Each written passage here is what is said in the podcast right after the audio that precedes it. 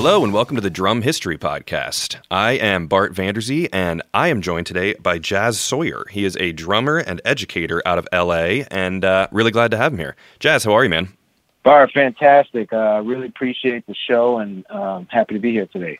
Awesome, man. I really appreciate that. Um, today's topic is something that's really cool and it's just sort of a broad, all encompassing topic that I think we we need to talk about. It is an essential thing to this podcast, to the world of drumming, and that is the history of the drum set. Basically, as we know it today, um, kind of learning how we got to the point we're at here uh, right now. That's right. Yeah, man. So, what got you interested in this? Give us give us a little bit of uh, of your background, and then we can uh, hop into the actual history. Sure. I was uh, born and raised in San Francisco, California, uh, in the Haight Ashbury district. So, cool. for those of you that don't know, that is the uh, holy ground of the Grateful Dead, Janis Joplin, amongst others. Um, so I grew up in that neighborhood, and there was a music store down the street from me, the Haight Ashbury Music Store.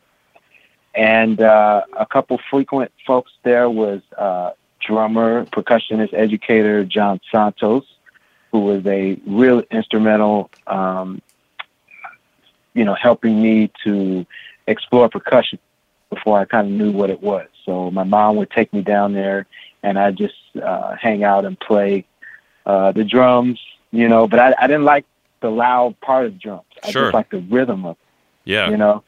Um, and yeah, so my parents were hippies during that time. So I, you know, people were named Sky and Jade and this type of thing. So that's that's actually my real name. Man, J-A-Z, that's awesome. If, if you can believe that. Serendipitous. And it's all a coincidence. Exactly. It's all a coincidence that I would end up, you know, studying jazz drumming and, and performing. Wow. Um, but really, I, I started taking lessons there at the at the music store, uh, and my parents would take me to you know festivals. And the, San Francisco is really rich in the Bay Area in general for you know street festivals, performers, you know all year round. Um, you know, uh, community centers. So I, I was always interested in music. Didn't have any musicians in my family, just a, a big appreciation for it. And really, what I got into drumming was I just basically started playing to Stevie Wonder records. Cool. you know, Yeah. uh, on the tape, I go to the music store, get some tapes, and kind of just play for fun naturally. And uh, when I got into middle school, this is when uh, music programs were actually strong and had resources. Um, and I learned, you know, percussion, but I also like the drum set. So what really hit me, man, is when I got a tape from my dad in, uh, I believe it was seventh grade, of Art Blakey, 1958, live in Paris, Wow. Yeah. and and and that messed me up for a few reasons. One, it was it was the drummer's record, okay. Yeah. Number two, he's the band leader. Yeah. Totally. Okay, and then number three, his playing. You know, so that just blew me away. That I was sold after that. Um, and just to move things along in high school is really where it came together. I really started diving into um, records and just listening to how they were put together.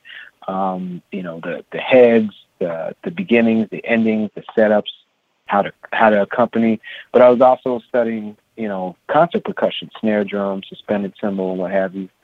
Uh, and then from there, I entered the San Francisco Conservatory prep department, and that's just kind of introduces you to solfege. And uh, from there, I would study a little deeper classical percussion, um, timpani, mallets, and so on. But also, I had I went to School of the Arts High School in San Francisco. So from there, I had buddies that were actually playing in the clubs and doing things. In particular, playing with a lot of the Cuban musicians. So by 15, I actually, you know, studied uh, congas and timbales, and I was playing in the clubs when I wasn't supposed to on Friday and Saturday night, Wow. making a little bread. And and there's a joke. Um, I actually tried to paint uh, a mustache on me one time just to to get into the say, Hey, club. this guy, yeah, to get in the club, and it it just looked ridiculous. But Wow, that's awesome. in any in any event, I just would wear a hat, just you know, Yeah. uh, keep out of the way. Older people So wear I hats, play- you know. exactly. So I would play salsa gigs on the weekends, but I would uh, all day Saturday I'd take solfege at the conservatory. So ultimately, this would um, bring me to further my studies. I ended up uh, joining the 1996 Grammy Jazz Band with a few other folks. So that was a national band. I beat out all the drummers in the land. Nice. Um, not, I mean, I, I felt privileged to to be in that band. So we got to go to the Grammys and you know get to hang out with Quincy Jones, the whole night. Wow. So yeah, all of that helped me get to the new school in New York, um, and that's where I really got to study with some of the masters, uh, the music, and really learn. So by that time, uh, by 19, uh, I was playing with Whit Marsalis, uh, touring the ro- road. Uh, at 20, I was became Abbey Lincoln's drummer, great vocalist, master, uh, National Endowment of the Arts jazz master. Uh, she, for those of you who don't know, was married to Max Roach Oh wow, I didn't know that. and that's where we get the Freedom Now suite. So it, during in high school as well, I got to see both Buddy Rich and Max Roach, uh, amongst others, perform. You know, when I was early, Wow. so I would end up seeing Max Roach uh, a few years later in Brazil when he was still playing. Uh, it was kind of when he was slowing down. Um, and he wasn't walking too good, and, and I got to hang out with him a little bit, and he said, uh, "Give me your legs." it's like let me borrow your legs, you know. oh man, Um, yeah, but I got to exchange some stories and really got a, a lot of knowledge. that's so just awesome. fast forward, um, I've always been curious about New Orleans. So right around my first and second year in New York, I, I decided to kind of make a pilgrimage to New Orleans. Um, it's kind of where my name came from, right? yeah. Uh, so that led me to diving into the history of the drum set. Okay, and that's Yeah, kind of yeah, yeah. where we are today. So Yeah. we got that out the way. So No, that's kind of where I, uh, I I came into the fold, if you will. No, that's perfect. I, uh, I, I deem you the right man to talk to about this topic from your background. no, it's Okay, it's good to know people's backgrounds and everything that brings them to this point. Um, what we're here to talk about today, history of the drum set. Why don't we just kick it off and um, and you can you can start it off, man. Okay, great. There's when we talk about drumming, we have to acknowledge the African diaspora. The African diaspora, if if we know anything about our history as human beings, we all started out in Africa and would flourish around the world. So that's number one. But there's three important things that come out of the African diaspora. And again, the African diaspora uh, encompasses uh, the people, the the culture, uh, every the food, everything that comes with uh, developing a community, a village. Okay, so that's the African diaspora. But there's three important things: music elements, not just for drumming, but we would not be where we are today without these three elements. Okay. First one, call and response. Call and response, right? Yep. You you make a call. Okay, pretty self-explanatory, right? Yeah. The second, syncopation. Now, as we define it in Western music, it's uh, accents on the weak beat is the easy way to say it, but it's really that um, you know no rhythm or beat is unturned. Right? There's a purpose for for all of that. Yeah. Okay, and the third thing is improvisation. Where we get that improvisation is, for example, when a djembe drummer is following uh, the dancer, right? And, and that could be for a ceremony, it could be for a celebration, it could be for a number of different things. But that improvisation, right? That movement, that that ongoing rhythm. Yeah. So those are three important elements that we we wouldn't have today in music if if uh, or, or it still exists in music today. So Yeah. that's what we get from the African diaspora. Um, so that's first and foremost. Um, another important element we have to understand or acknowledge is the uh, transatlantic slave trade. Now, obviously, we know, um, you know, Africans were uh, exported to different countries, um, and that's just kind of a part of our history that you know we want to acknowledge. Yeah. But what came with that is we uh, people, you know, wasn't all bad in the sense that uh, we all, you know, exchanged cultures, Sure. um, traded commodities, uh, things of that nature. So you had um, South America, you had the Caribbean, and you had Europe. Okay, um, so with that, and and I'm going to circle this back together between the uh, Latin countries, right, um, and the Yoruba tribe of Nigeria.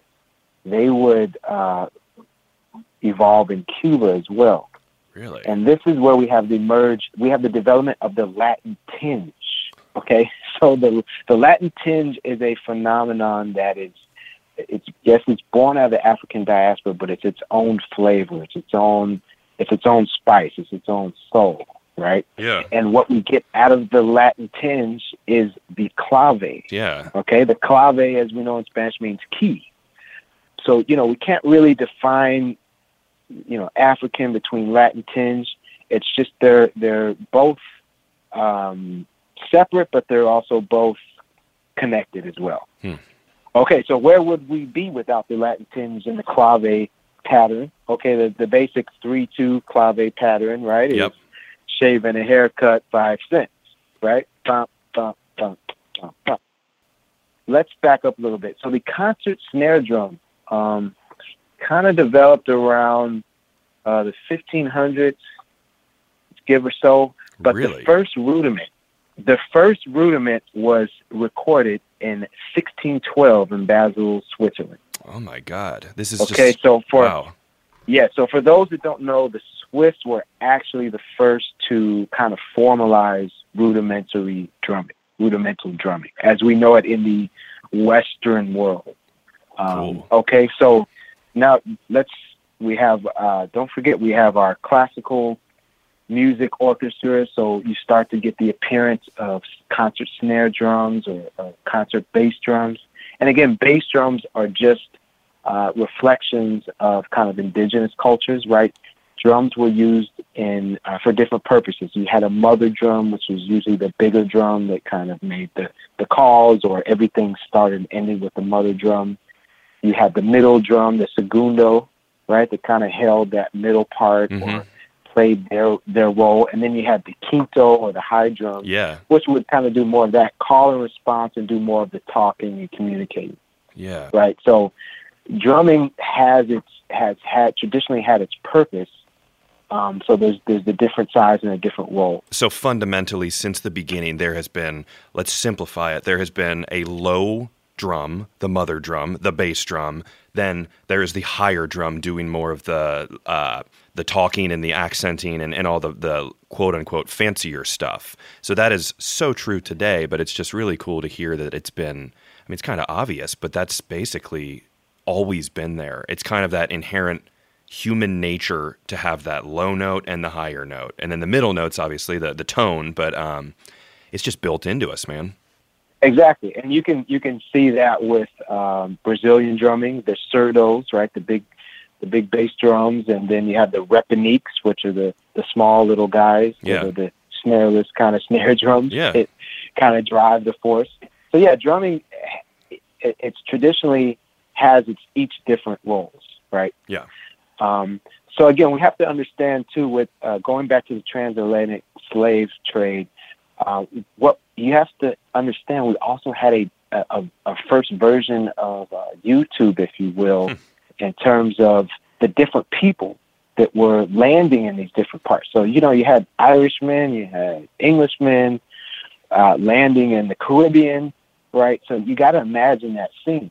And believe it or not, at that time, there were, you know, peasants or street performers, you know, playing at the docks because you'd have mandolins, you'd have, uh, you know, funky kind of flutes and things like Yeah, that going on. So yeah. you'd actually have street peddlers kind of, you know, doing a little duo or trio, uh, you know, kind of jamming because there wasn't really any formalized, uh, you know, that's why street music is kind of its own entity.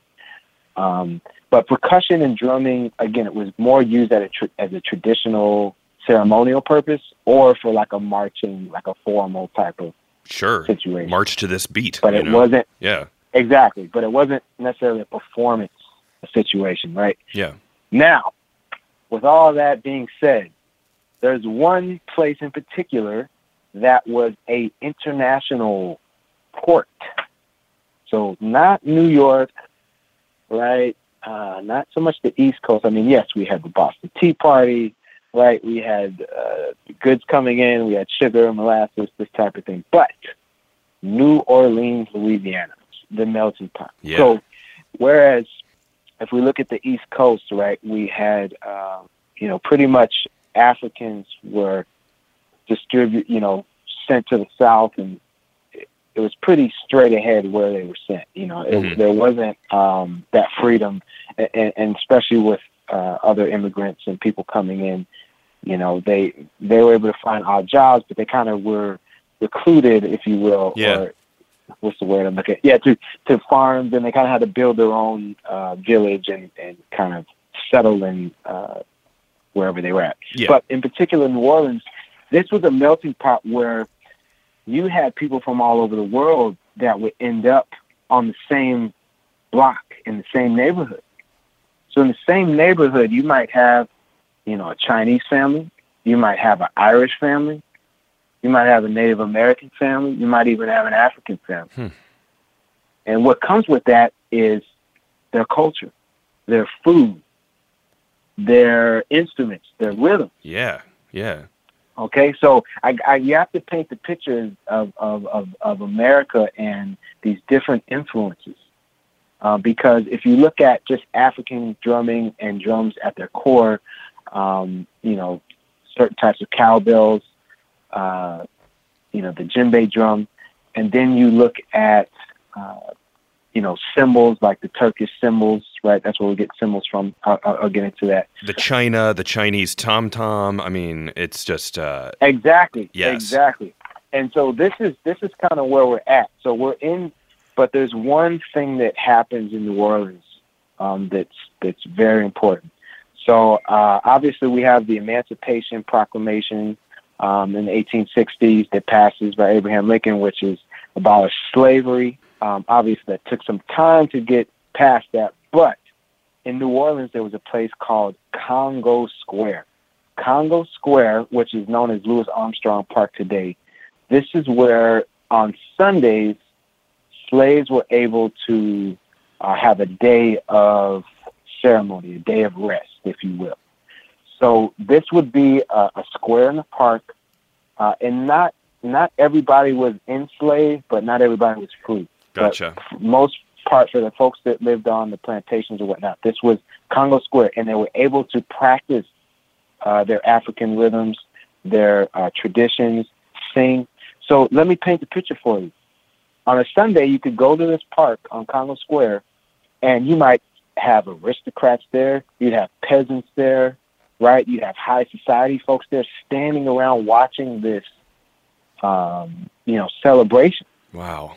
So they, they, they, they had, you know, limited drums and whatnot, but imagine, um, you know, you're an Irish, an Irishman or a woman, or you're, uh, you know, a, a French composer coming in. Yeah. Yeah. and you're hearing all this Yeah. stuff. Your world is opening Right? up, man. Yeah. Your world, world is opening up. Okay. So now we do have, uh, military bands. We have marching bands in New Orleans, Mhm. right? And that's no secret. So what do we have there? We have concert bass drums, we have concert snare drums, crash cymbals. We also have uh, Asian uh, percussion, which the, the small toms that we see on those first drum sets. Yeah. Little red Right? Tom. Yeah. Exactly. So we have all of these. We have little cowbells. We have cymbals. We have all these kind of various percussions. Let's and let's let's clarify right now. They're all separate. Most of these things are not really put together in one cohesive. It's not one guy sitting there playing a what we consider a drum set. These are all in- Right. individual elements. Cool. Right. We have not gotten there. We do, these are all percussion instruments from various uh, cultures. Yeah. We don't have a set of drums yet. We're not there. Yeah. What we do have is we have a, a concert bass drum, you know, a, a marching bass drummer, and we do have a snare drum, Yes. and occasionally a, a crash cymbalist, Sure. if you will. Yeah. okay.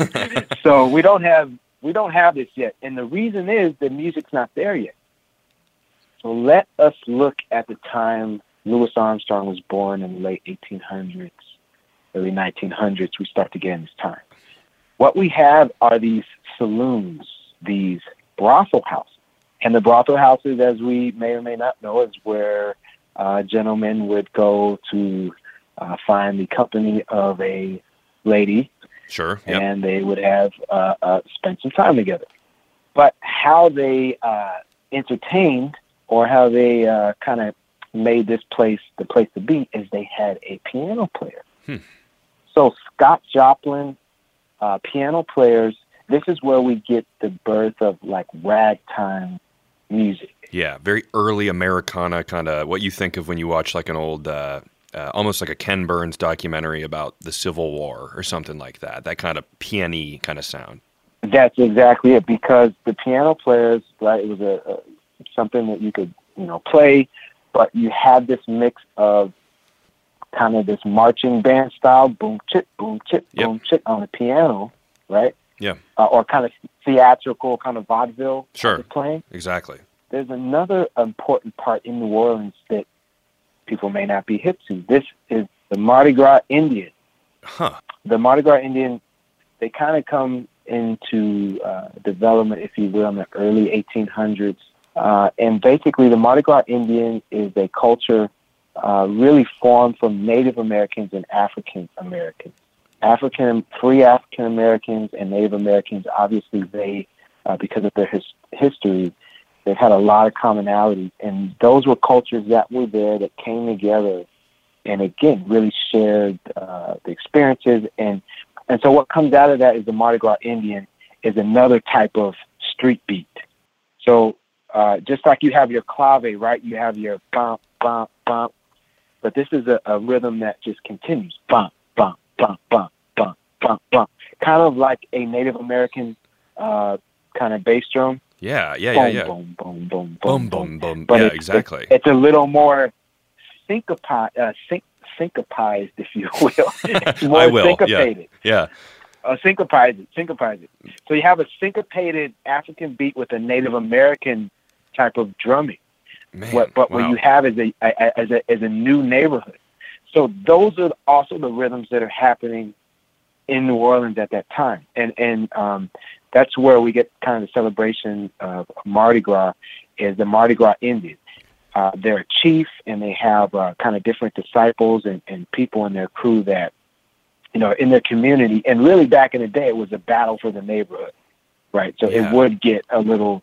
There would be some bloodshed, but eventually it become more more of a competitive type of thing. Like my, I'm going to make my um, my outfit's going to be better than yours. And what they do is they sew all year round, you know, to make these elaborate costumes with beads. But you have to understand, with that, they're actually writing songs, they're singing, they're playing rhythms, they're they're stomping things out. And the, this is like goes goes back to the African diaspora, call and response, uh, improvisation, syncopation Yeah. they're establishing their own voice and their own identity, which allows them to kind of, you know, uh, be distinct from each other.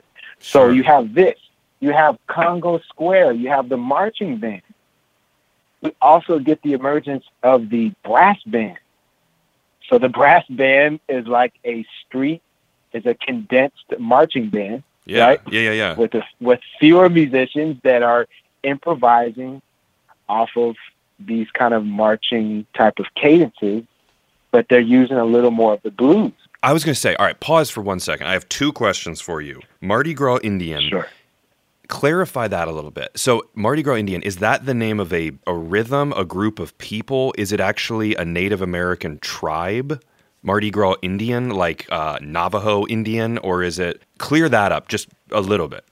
Yes, the Mardi Gras Indian is unique to New Orleans, Louisiana, because it was really that uh, merge of African American and Native American culture that shared and and uh, developed into something new. So the Mardi Gras Indian is just its own.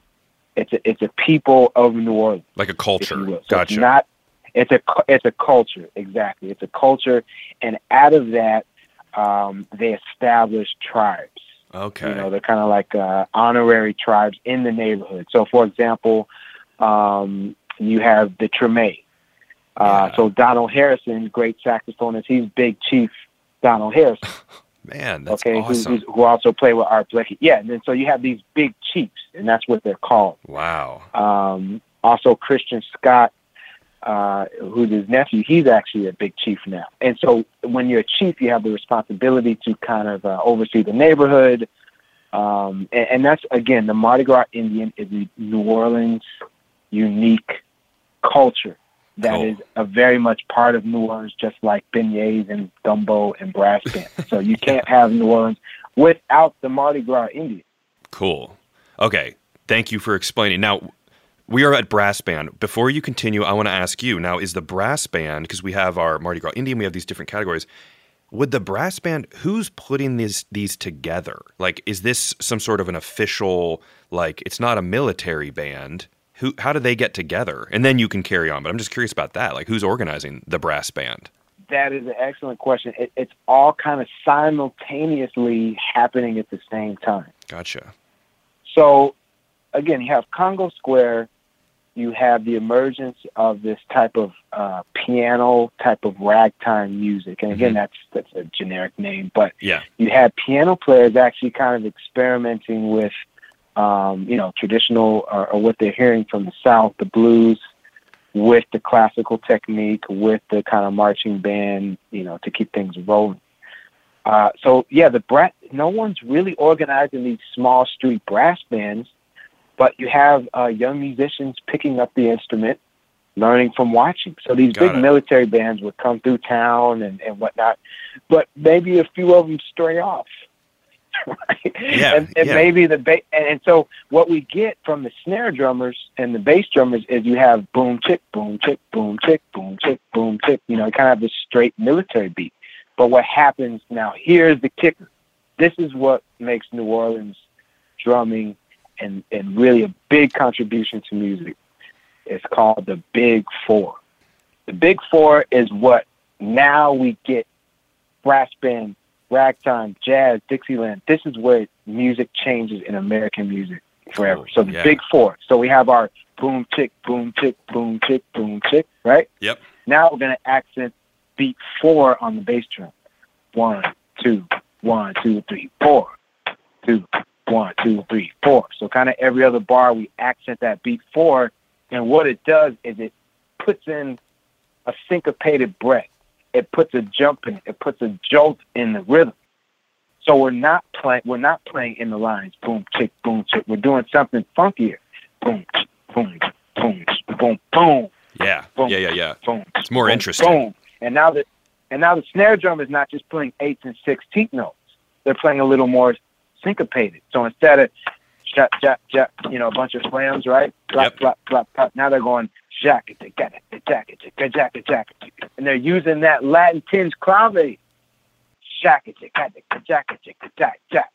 And everything that's going on in New Orleans at that time, and the Irish jigs, you know, the guitars, um, the uh, Asian collectives that are doing their performances, right? Yeah. So there's all these rhythms going on. So the the, the brass band, uh, you know, to your point, they didn't really organize per se. Uh, they're just kind of forming. It's just jamming. As, you yeah, know- you're getting together and you're playing. That's that makes perfect sense. Yeah, exactly. Because the military bands, you know, they're huge, and and not everybody's you know in the army Yeah. necessarily signed up. Definitely. So they're just they kind of you know, and that's where you get the formal outfits, right? They want to you know uh, still have that dignity, um, uh, but they're not necessarily part of any. Uh, you know, country or, or regiment, if you will. They just started their own bands. But really, those are the folks that start to come jam with the piano player. Hmm. So now we start to get a combo. We start to get a combination of uh, piano players and trumpet players, and, and this is where the after hours, the jam session comes up. Yeah. Well, hey, what about the drummers? The drummers got to get in on some of that. So, but the dr- there weren't any drummers. So you had these concert bass drums, uh, you had these snare drums. There weren't any snare drum stands. Okay, and, you know we, we, we have Ludwig that, that comes in the picture, um, and not until 1909 with the first bass drum pedal. Yeah. But before that, we have um, okay. Well, look, we now we have our piano player, we have our uh, you know our horn player, and so we don't want to do the brass band thing because that's something that's played in the street and it's a little more party centric. We actually want to put you know a combination together. I'm a violinist. I'm classically trained. Uh, I'm a trumpet player. I have the same thing. I, I- know how to play trumpet, read music. So again, kind of organically and by default, you had these people starting combinations. Hmm. So as these combos started uh, with a, a stand-up bass or a tuba, a violin, the percussion started to become have have a seat at the table, if you will. It's a natural progression. Right. So exactly. So now when we're bringing the drum set or percussion inside, right? There's not any really formal setup. So we have a, a concert bass drum. That's why when you look at all these early uh, pictures, there's like 26 inch bass drums. They're all marching bass drums. With no feet. Okay. Yeah. No feet. So we, we, we put the bass drum there on the ground. That's kind of like, okay, this is where our area is. Uh, some of the first snare drums were put on chairs. Yeah. There Exactly. weren't any, you know, they, they were, if there was any concert snare drum uh, hardware, it was for concert. So you couldn't play it standing up. This is the double drumming. At, at the entrance of Yeah, du- this is where we get it. This is where double drumming comes in. So now we have two drums, right? We have a we have a concert bass drum and a snare drum. Well, how do we play the bass drum, Bart? I, you know, I we obviously know where it's going to go, but but how did they do that early on? Would they just kick it? Would they hit it with a stick with one hand? I mean, what happened? Exactly. So, um, Baby Dodds, who was one of the original drummers, and Yes. he's on the iconic uh, Louis Armstrong photos and whatnot.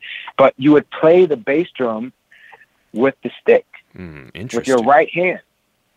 So you would you do a boom chick boom chick type of thing, but your bass drum you would be play it with a stick, okay? Yeah. And then and from the double drumming from your snare drum bass drum, guess what? Well, a lot of folks uh, like the sound of the Asian tom.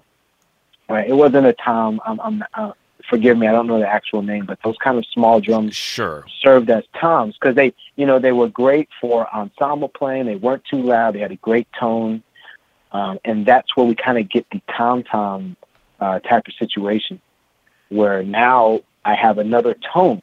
So Yeah. now I'm beyond double drumming, right? I have a snare drum, I got my bass drum, and now I'm putting bells and uh, you know adding cymbals and and Blocks start and- to add yeah. little things to that. Right. So I don't really have a set of drums yet. I have a contraption. A trap kit. Yeah. Right. I have a double double drums and I have all this other stuff. So I have a contraption. And a lot of people may or may not know, right? That's why, hey, do you play traps? Traps come is the abbreviation of contraption. Yes. So we also have to understand that uh, okay, so now we have this kind of uh, presented music. So we got this ragtime music, which is not necessarily it's syncopated in a more performance type of thing. So, for example, now that the the contraption is set up, we're playing with the bass drum, we're playing with the snare drum, but we're finding new ways and techniques to like play a bridge section or an intro. And what that comes with is playing on the rim, you know, playing with, uh, you know, trying different things out, riding the cymbal, right? Is trying to, uh, you know, choking the cymbal, trying to come up with different ways to do that. Yeah. Um, and then obviously there's something called the low boy. Now the low boy was uh, a concoction of basically two small crash cymbals, right, with with a foot pedal. So it, it you would think you'd have the the bass drum pedal before a low boy, uh, and that's what it was called, a low boy, Yeah, right, yeah. which was basically two crash cymbals and a, and a pedal contraption that or uh, figure that kind of made those chop, and that was a way to keep time. Yeah, and then people should uh, people should look that up too, because low boys or sock cymbals or I think sometimes called the Charleston cymbal, that in itself, which we'll do an episode on, is just fascinating to see the the development of that. I mean, it's just and you're you're nailing it, man. You're hitting hitting it right on the head with how it's it's crazy. It was before the bass drum pedal. It's also it, we're getting there. We're we're getting to it's just Right. naturally happening. Exactly, and you know now we we know Gretsch, right? He in Williamsburg, and and those guys are starting to, you know, um, kind of hear what's going down in New Orleans. But don't forget, in New York at that time, you know, there was Tin Pan Alley. We had the kind of birth of uh, Broadway and this kind of live vaudeville, right? And Yeah. this is where the percussion pit type you know, kind of comes in there. So there was a market, and guess what else happens there? The Industrial Revolution, Mm-hmm. right? So we start to get automobiles, we start to get manufacturing, and so this is where Gretsch and, and Ludwig and, and you know Ford and uh, you know Chase and Yeah. right Carnegie, all these guys start uh, you know developing things to to create industry, and this is where we start to get that hardware Yeah. uh, and and start to get the set of drums. So so the double drumming essentially, you know, becomes more uh, common. And so this is why you have the Louis Armstrong, you know, the Hot Five, and everybody has their uh, their names. But really, how it got out of there is they would take these combos on the steamboats, another innovation at the time. They would go to Chicago and Kansas City and Wow. go up to New York. You're going on the road. Right, Well, so- not a, yeah, on the right, river.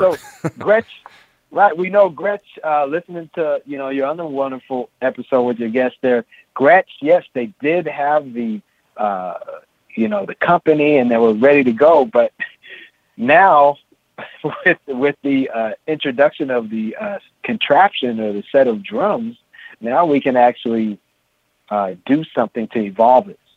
And here's one more very important tidbit that changes everything. So Papa Jo Jones, one of our favorites, yep. right? Yep. Started playing a good his friend Count William Count Basie, right, um, of Kansas City, and he started very young with him. I think twelve or fourteen, and he grew up in this time where now the drum set uh, was actually a little more formalized. But this may or may not be true, but this changes everything. Papa Jo Jones had a friend that was a plumber. Okay, you with me, Bart? Yeah, I'm with you, plumber. okay, now we have the low boy, and he would he asked his friend to maybe experiment with how can we raise this low boy up Really? so I could you know maybe do some more things with it. Yeah.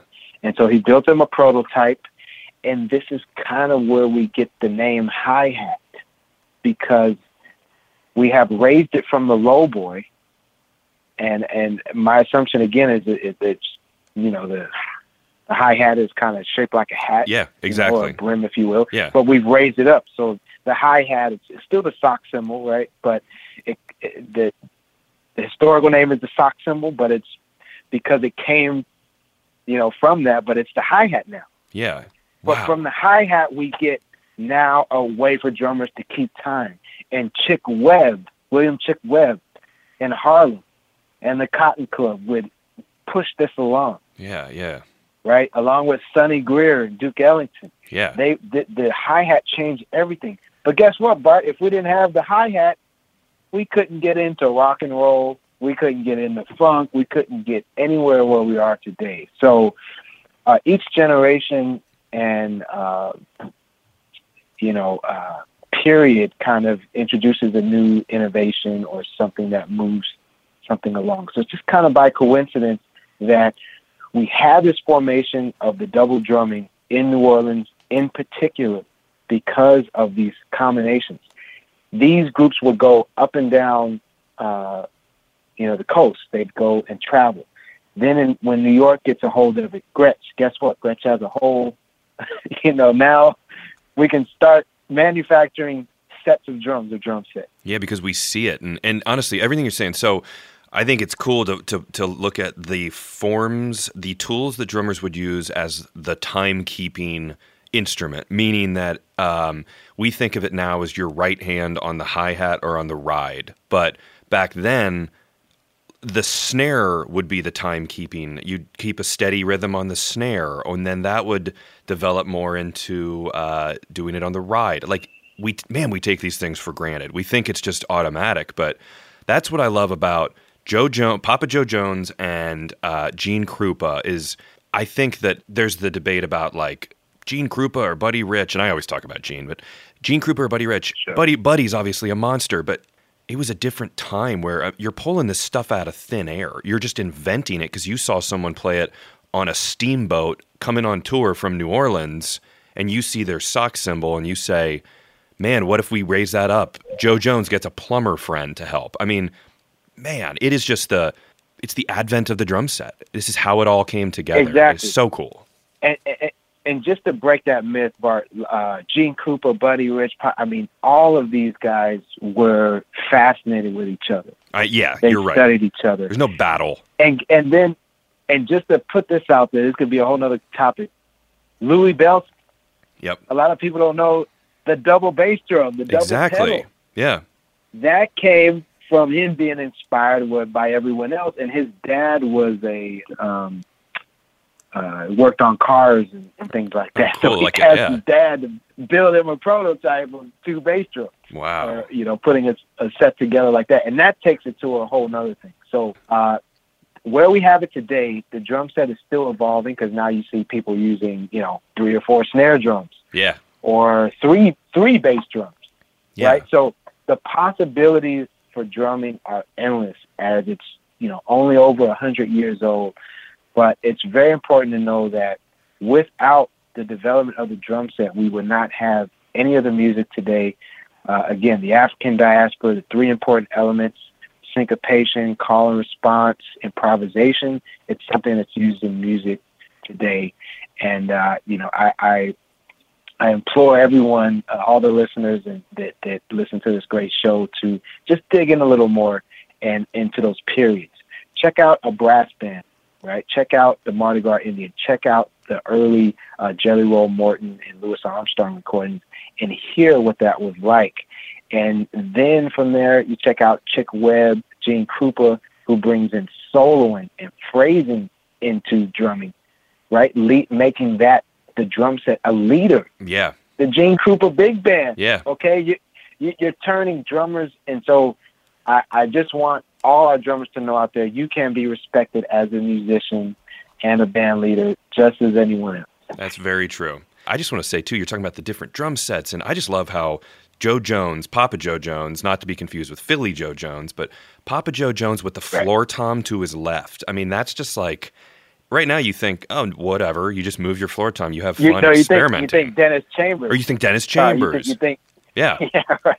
looking at the African diaspora where he's the improvisational style, thinking about where that came from and just jazz in general is just bouncing off each other and just and then syncopating and, and again you you don't think about the elements that make these things what they are. Um, so when you go back and listen to Gene playing, Gene Krupa playing "Sing Sing Sing" and that revolutionary uh, floor tom riff, that's not that was not like just a that was a big deal. That was not heard before. Now we kind of take it for granted, but this is it was a special thing. I mean, to to play your bass drum with your right hand because you didn't have Ludwig hadn't invented the bass drum pedal yet, which I'm sure that's up for debate on who actually invented it. Or, as far as I know, Leedy inventing the snare stand. It's like it was a Right. chair. It was a chair before that.